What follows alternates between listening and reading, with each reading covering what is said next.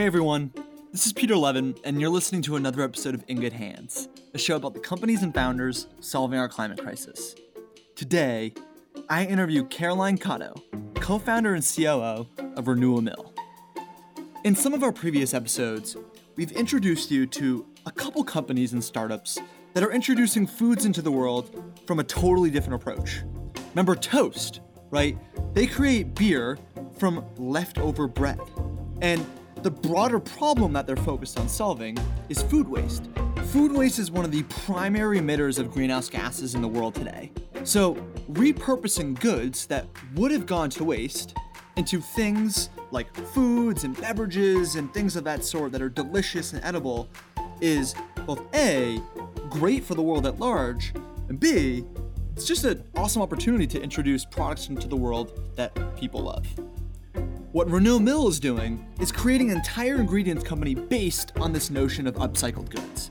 And in the episode, Caroline and I will discuss how her and her co founders arrived at this opportunity. The first product that they brought to market, working with some of the largest food producers in the world, and the moonshot for a company like Renewal Mill. So without further ado, I hope you enjoy our conversation with Caroline Cotto, co founder and COO of Renewal Mill. Caroline, welcome to the show. Thanks so much for having me. Caroline, let's jump right into the basics. What is Renewal Mill? Renewal Mill is a next generation ingredients company. So we're working to fight climate change and global food waste by upcycling the byproducts of food manufacturing into premium ingredients and finished plant based products. Let's unpack that a little bit. Can you quickly demystify or explain the notion of upcycling to our listeners? Absolutely. So, upcycling is making sure that anything, but in this case, food, gets put to its best and highest use. So, it's different than recycling. We're not taking something and breaking it down into its component parts. We're actually just taking it in the way that it was already made and then elevating it to a higher use. So, for example, in our case, we're taking the pulps left over from food manufacturing and dehydrating them and milling them into flours to make sure that we're able to keep that valuable nutrition in the food supply chain. Interesting. I got two questions here, but let's take it a step further. What set of products does this process manifest in? What is the line of renewal mill products today? And then how did you actually arrive at this? You know, like my hunch is that there's probably a number of possibilities when you look at upcycling at step one and what the end product could be. So maybe first talk about how you arrived at this opportunity and what the product suite looks like today. Yeah, so I have a co founder. Her name is Claire, and she actually founded Boston's first organic juice company.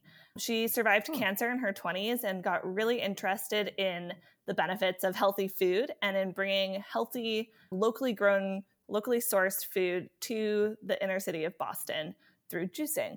So she started as a food truck and started at a lot of local farmers markets.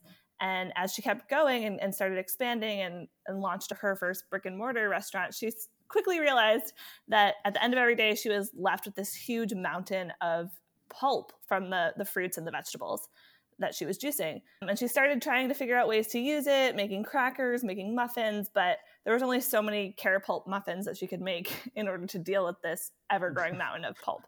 So she was like, there, there's got to be something better that I can do with this. She decided to go to Yale to get a master's in environmental management. And while she was there, ended up just having a fortuitous meeting with Minh Tsai, who's the CEO and founder of Hodo Foods, which is the third largest tofu company in the country, and they're based here in Oakland. And they got to chatting, and, and Claire was telling him about her her juice pulp problem, and he was like, "You think you make a lot of pulp?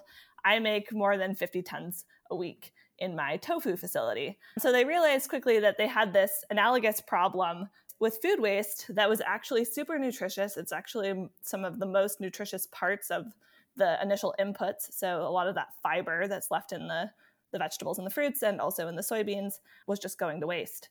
So that's kind of how the idea for Renewal Mill got started. There's like, we, we got to solve this issue. There's got to be a way to, to do something with all of this. I just wanted to quickly clarify on the Hodo partnership because I think one of the core uh, challenges in starting a startup at all, but in food and bev specifically is step one, mile one, sourcing. Where are you going to get the product? Mm-hmm. And so, I mean, really, just just all or most of that uh, input into uh, Renewal Mill's product line today start with Hodo's waste or right excess? Yeah, so Hodo is our first partner. Uh-huh. Renewal Mill has a distributed model, so we work with multiple partners and to put our technology into their factories to help them reduce their environmental impact and do this upcycling. But Hodo has been an, a really amazing first partner. They actually allowed us to, to incubate in their space. So we worked out of their facility for a while before we got a little too big and moved around the corner. But they continued to be one of our most important partners. Got it. And what an interesting start to the company's journey. And then how did you cross paths with Claire? And then what inspired your interest in this problem set specifically? Yeah, so my background is more just on the nutrition side of things. So Mhm. I uh, spent a lot of time working on child obesity. I went to school in Washington, D.C., and kind of first came face to face with that in the food deserts there in Anacostia and understanding sort of the real negative health effects that come from not having access to fresh food and nutritious food. And then kind of spent some time working on child malnutrition and tech before looking for a way to combine all of those interests and ended up working for the Techstars Farm to Fork Accelerator, which was helping incubate businesses along the entire food supply chain.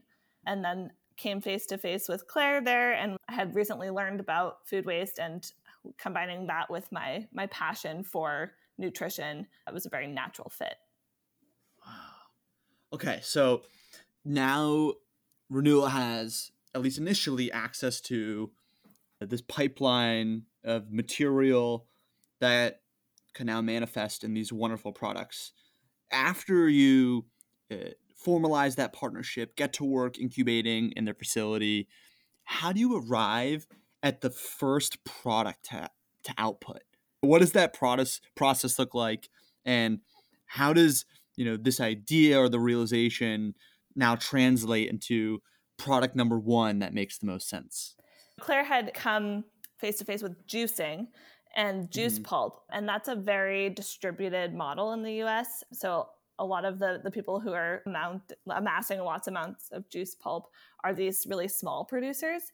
And it's hard to sort of congregate that material into a single location for processing.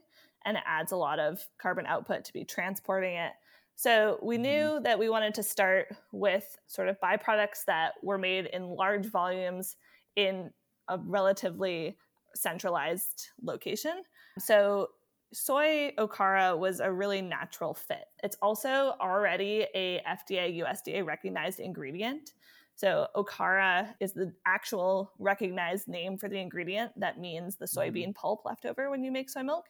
And it's been used in countries like Japan for centuries. So if you made soy milk at home, you would never throw away that pulp. You would use it in dishes like savory pancakes or okonomiyaki or saute it with vegetables, which is actually a huge it, it helped us remove a barrier to entry because a lot of other things that are being upcycled in the US are novel ingredients and have to go through a really long process to be recognized as safe and formally made into ingredients.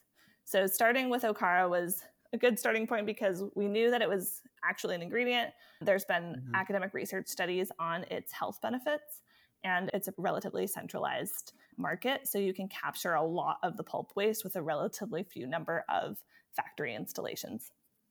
Wow. And today, I mean, I'm on the site now and I can see you guys have tons of products brownie mix, baking flounder, dark chocolate brownie mix. So, talk me through after you guys introduce this to life, what happens next? Do you guys instantly start thinking about products two, three, four? I mean, at, at that point in the journey, um, what what is the the top of mind priority? Is it establishing online channels? What does the state of affairs look like at Renewal Mill?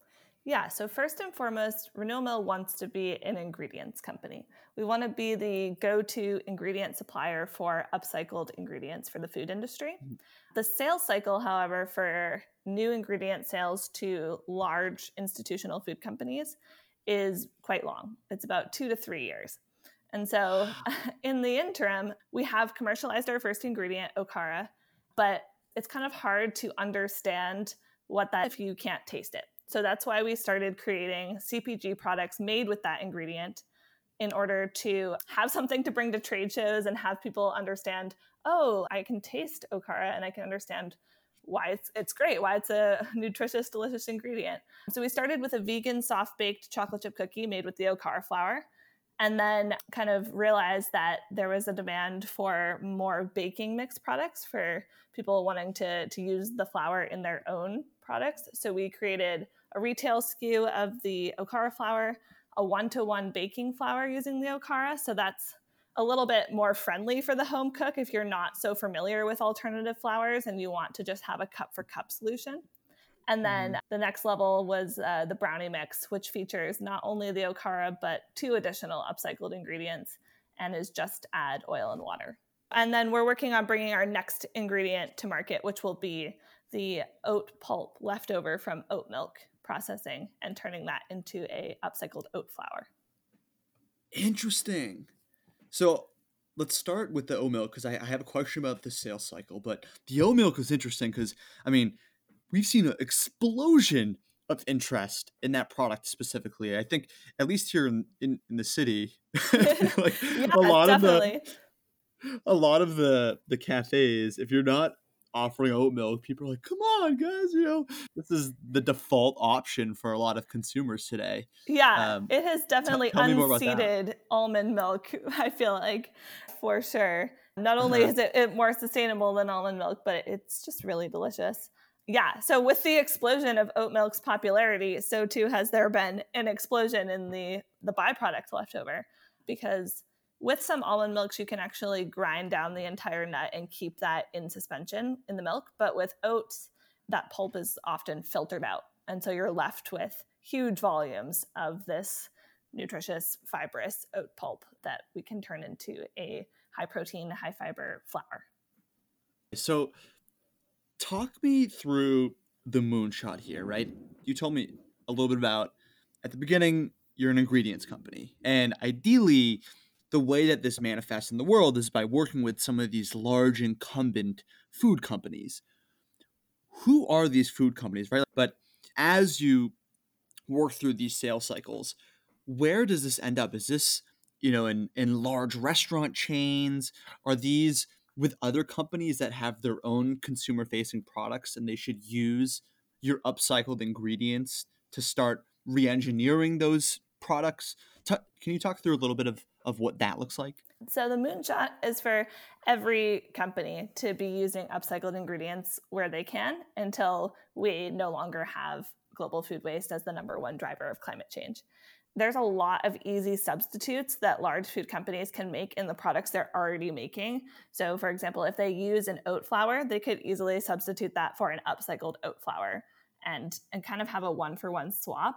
Or if they're looking for ways to add fiber, instead of adding inulin or chicory root fiber or all of these fiber derivatives, why not just add an upcycled product that has that same benefit? So our ideal customers are people like Clif Bar, people making snacks that are you know healthier and they're looking for for sort of natural sources of key nutrients mm-hmm. as well as people like Kroger that are making products for their own private label grocery store items or Whole Foods that are doing the same thing for their 365 organic brand.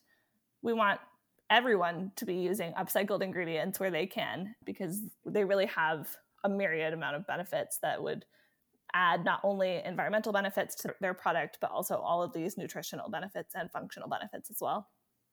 Wow. And so I understand why the cycle might be long because engineering a new ingredient has, uh, my guess is introduces a, a cascade of decisions that have to be checked off and then re-engineering processes. But one of the questions is price competition. Mm-hmm. Do the upcycled ingredients compete fairly well on price point? They do. I think there's a notion that because it's upcycled, it automatically needs to be cheaper, which is not mm-hmm. always the case. We are getting these low cost inputs, which allows us to be price competitive, but there is still a processing factor that needs to be done.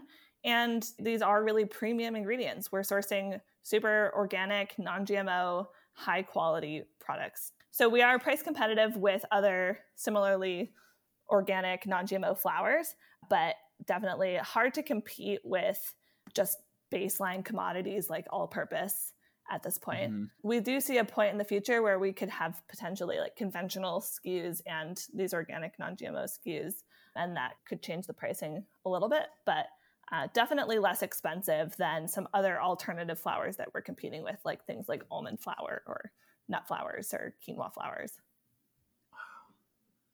Caroline, this is so interesting.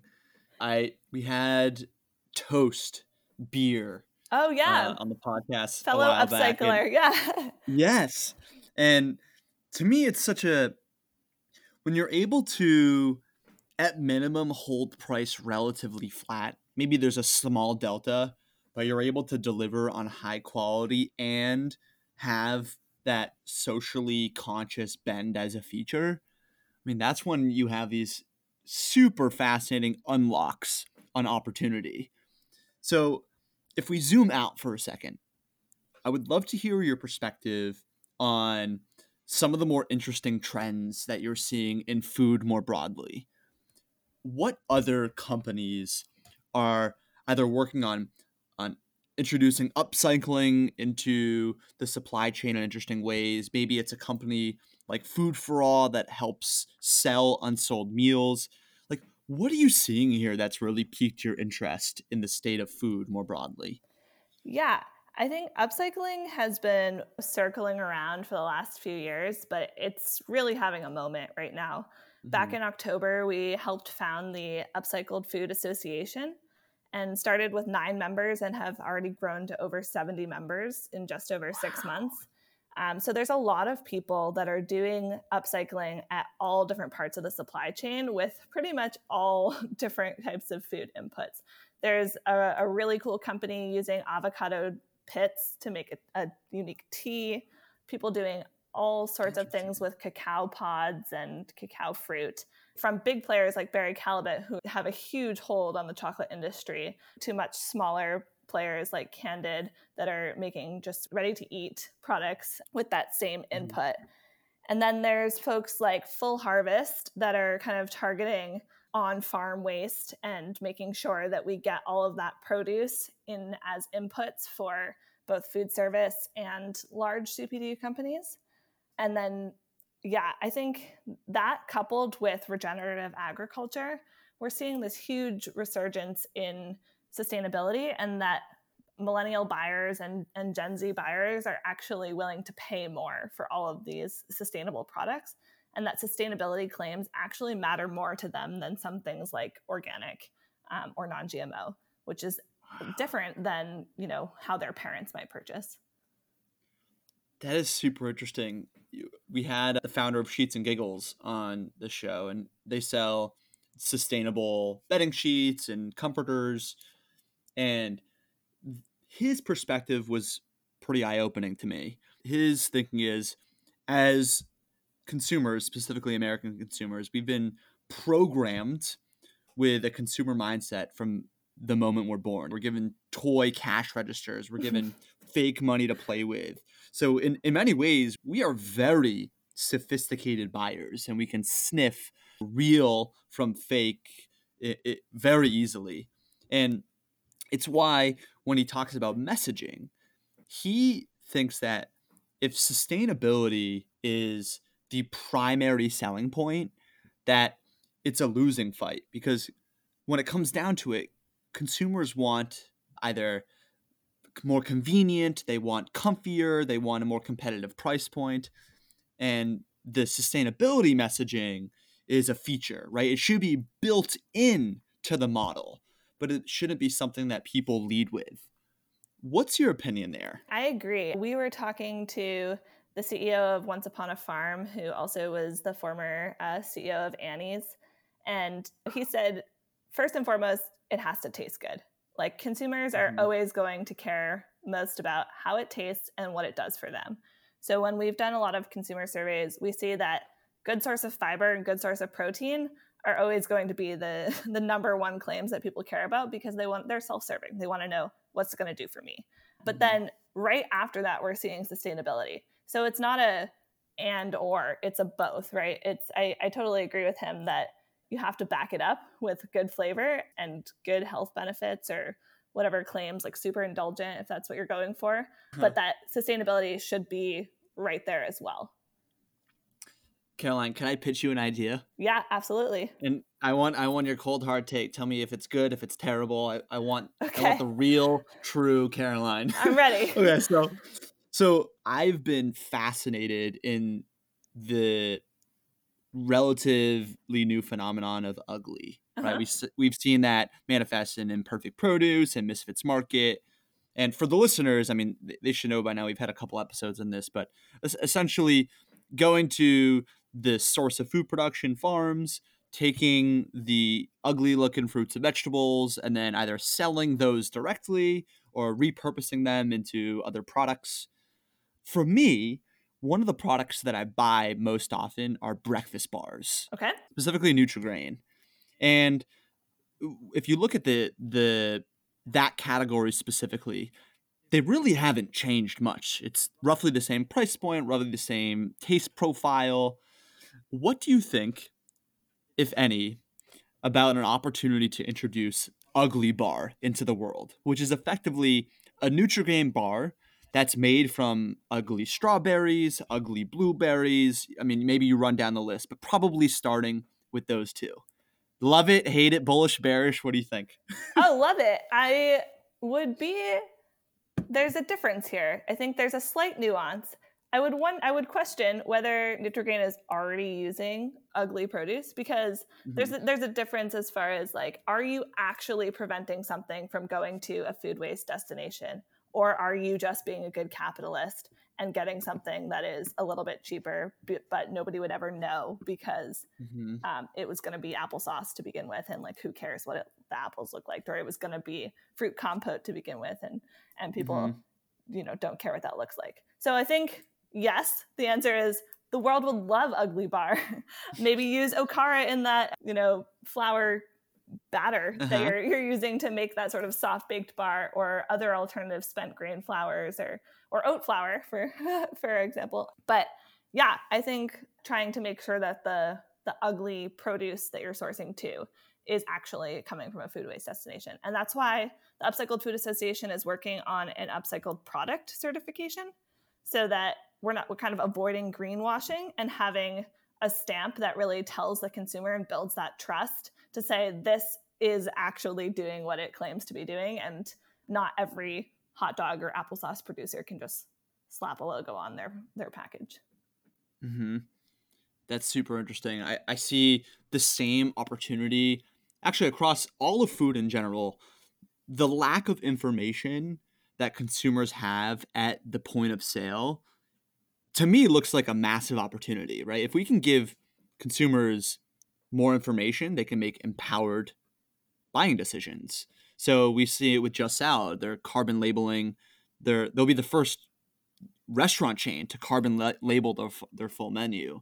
I'm wondering maybe when it comes to meats, I would love to see a regenerative agriculture stamp or label of some sort, right? If I'm buying beef or chick, whatever it is, and I knew that it came from a source that was using uh, planet healing processes, that could sway my decision, right? Buying one versus the other. One concern on that front, and we've seen it in organic and GMO, is defining success. What are those metrics? then obviously, then making sure it gets implemented across the board. Getting adoption is another tricky question. But as you think about introducing that label into existence, what are some of those like key criteria that you look to make sure that brands are checking off before getting rights to the certification? Yeah, so we just appointed a standards committee to sort of answer this exact question. What is the sort of checklist that, that brands have to meet? Mm-hmm. We announced a formal definition of upcycled food that was drafted by Drexel University in partnership with um, Harvard Food Law and Policy Clinic and NRDC and World Wildlife Foundation and a bunch of a bunch of other players to kind of put out the tenets of what upcycled food is and what it's not and then using that as a baseline to determine this standard. So we know that we're going to have to do some environmental impact tracking, whether or not that's carbon emissions or water saved or land saved. And what does that look like? And how do we measure it? And how do we communicate that mm-hmm. to, to really make sure that it's an authentic third party certification that has as much power as organic? Mm-hmm. Yeah, first of all, super interesting. I'm excited to see that come to life. Like I said, the more information that consumers have when they're making purchasing decisions, the better. People are smart. If, if there's a clear distinction between product A and product B, and we have the information to make that decision, we're going to do it.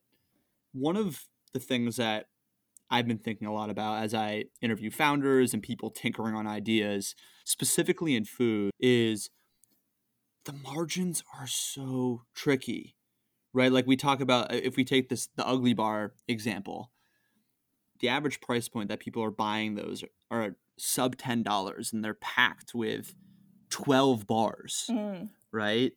And if most of most people are buying these in stores, right? You're not buying Nutri-Grain online. You're going to your local grocery store, right? Most likely, nine out of ten times, which means that you're actually selling to the grocer mm-hmm. for fifty percent of the MSRP, maybe a little bit less.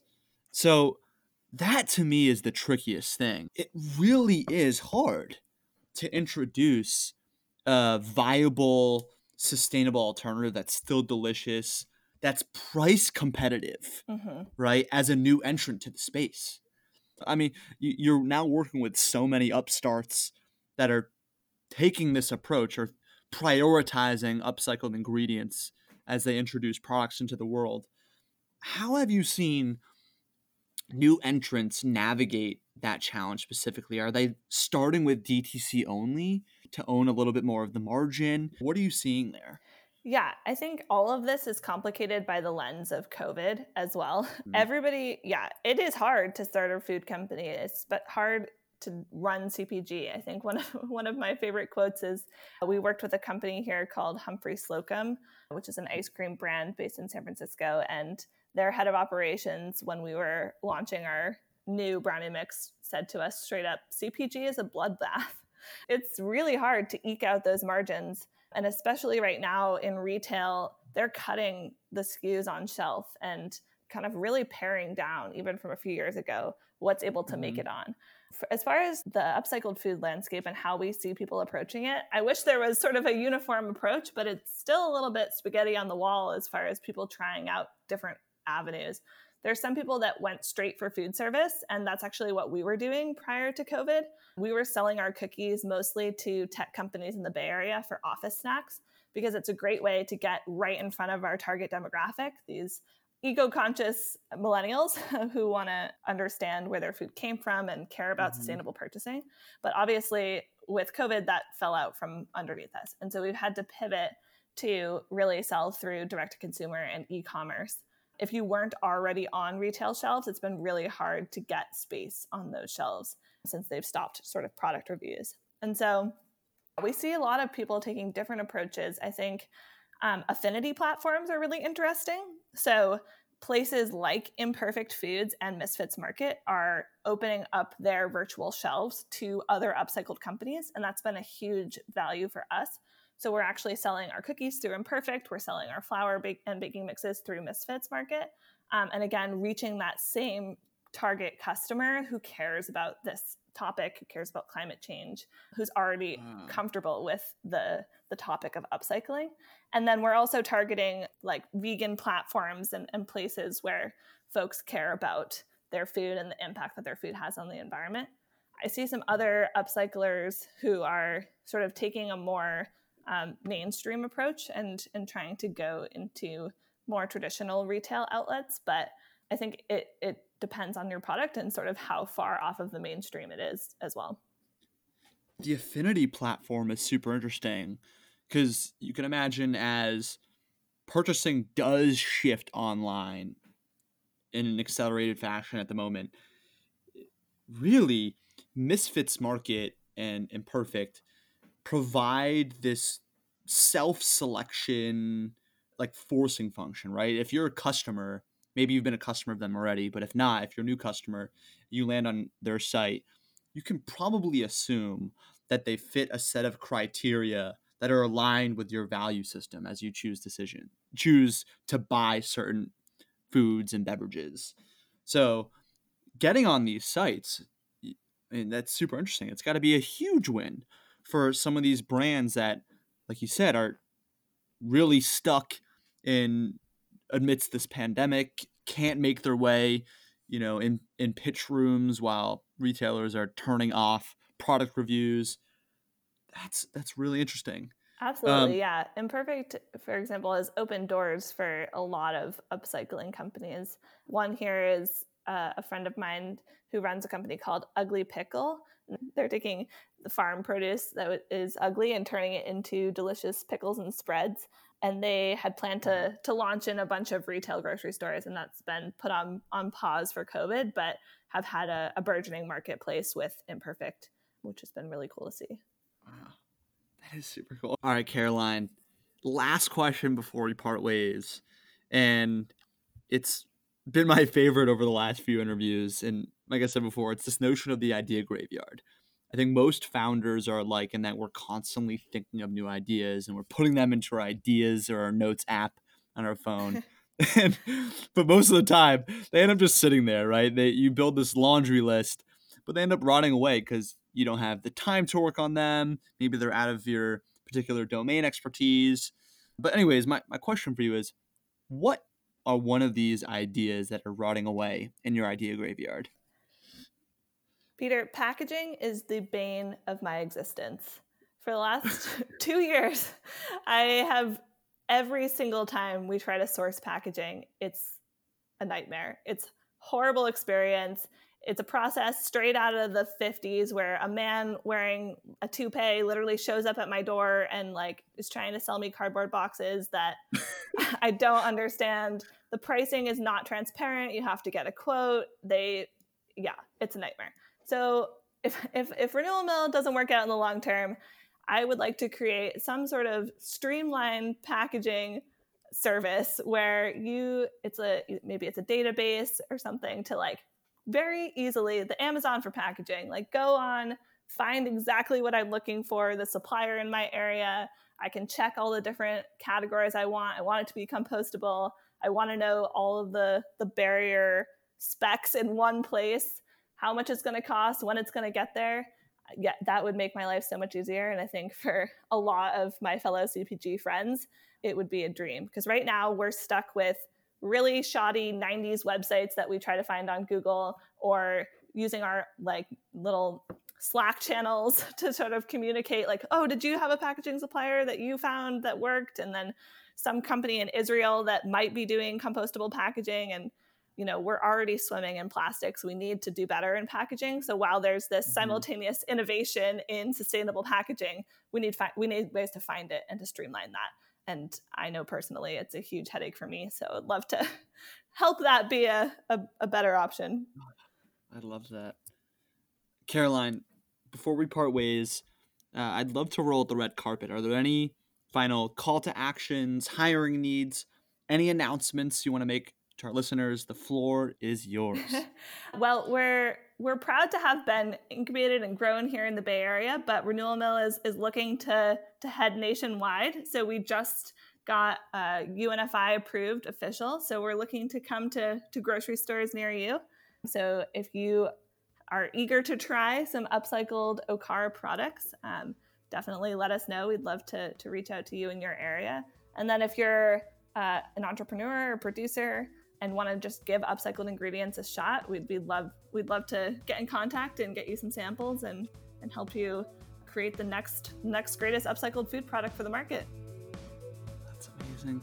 Caroline, Thank you so much for coming on the show. This was a pleasure. Thanks so much for having me. It's been a, a ton of fun and uh, really love what you're doing here. Thanks, Caroline. If you enjoyed the episode, please consider subscribing and writing us a review. Also, if you have any recommendations about a founder or a company that you'd like to see on the show, let us know. Message us on social at In Good Hands. Also, special shout out to Dan Mahoney, who produced this week's episode, and Eddie Knuckles, our music director. I'm your host, Peter Levin. You can find me on Instagram or Twitter at PeterA11. And that's it. Looking forward to bringing you another new episode next Tuesday.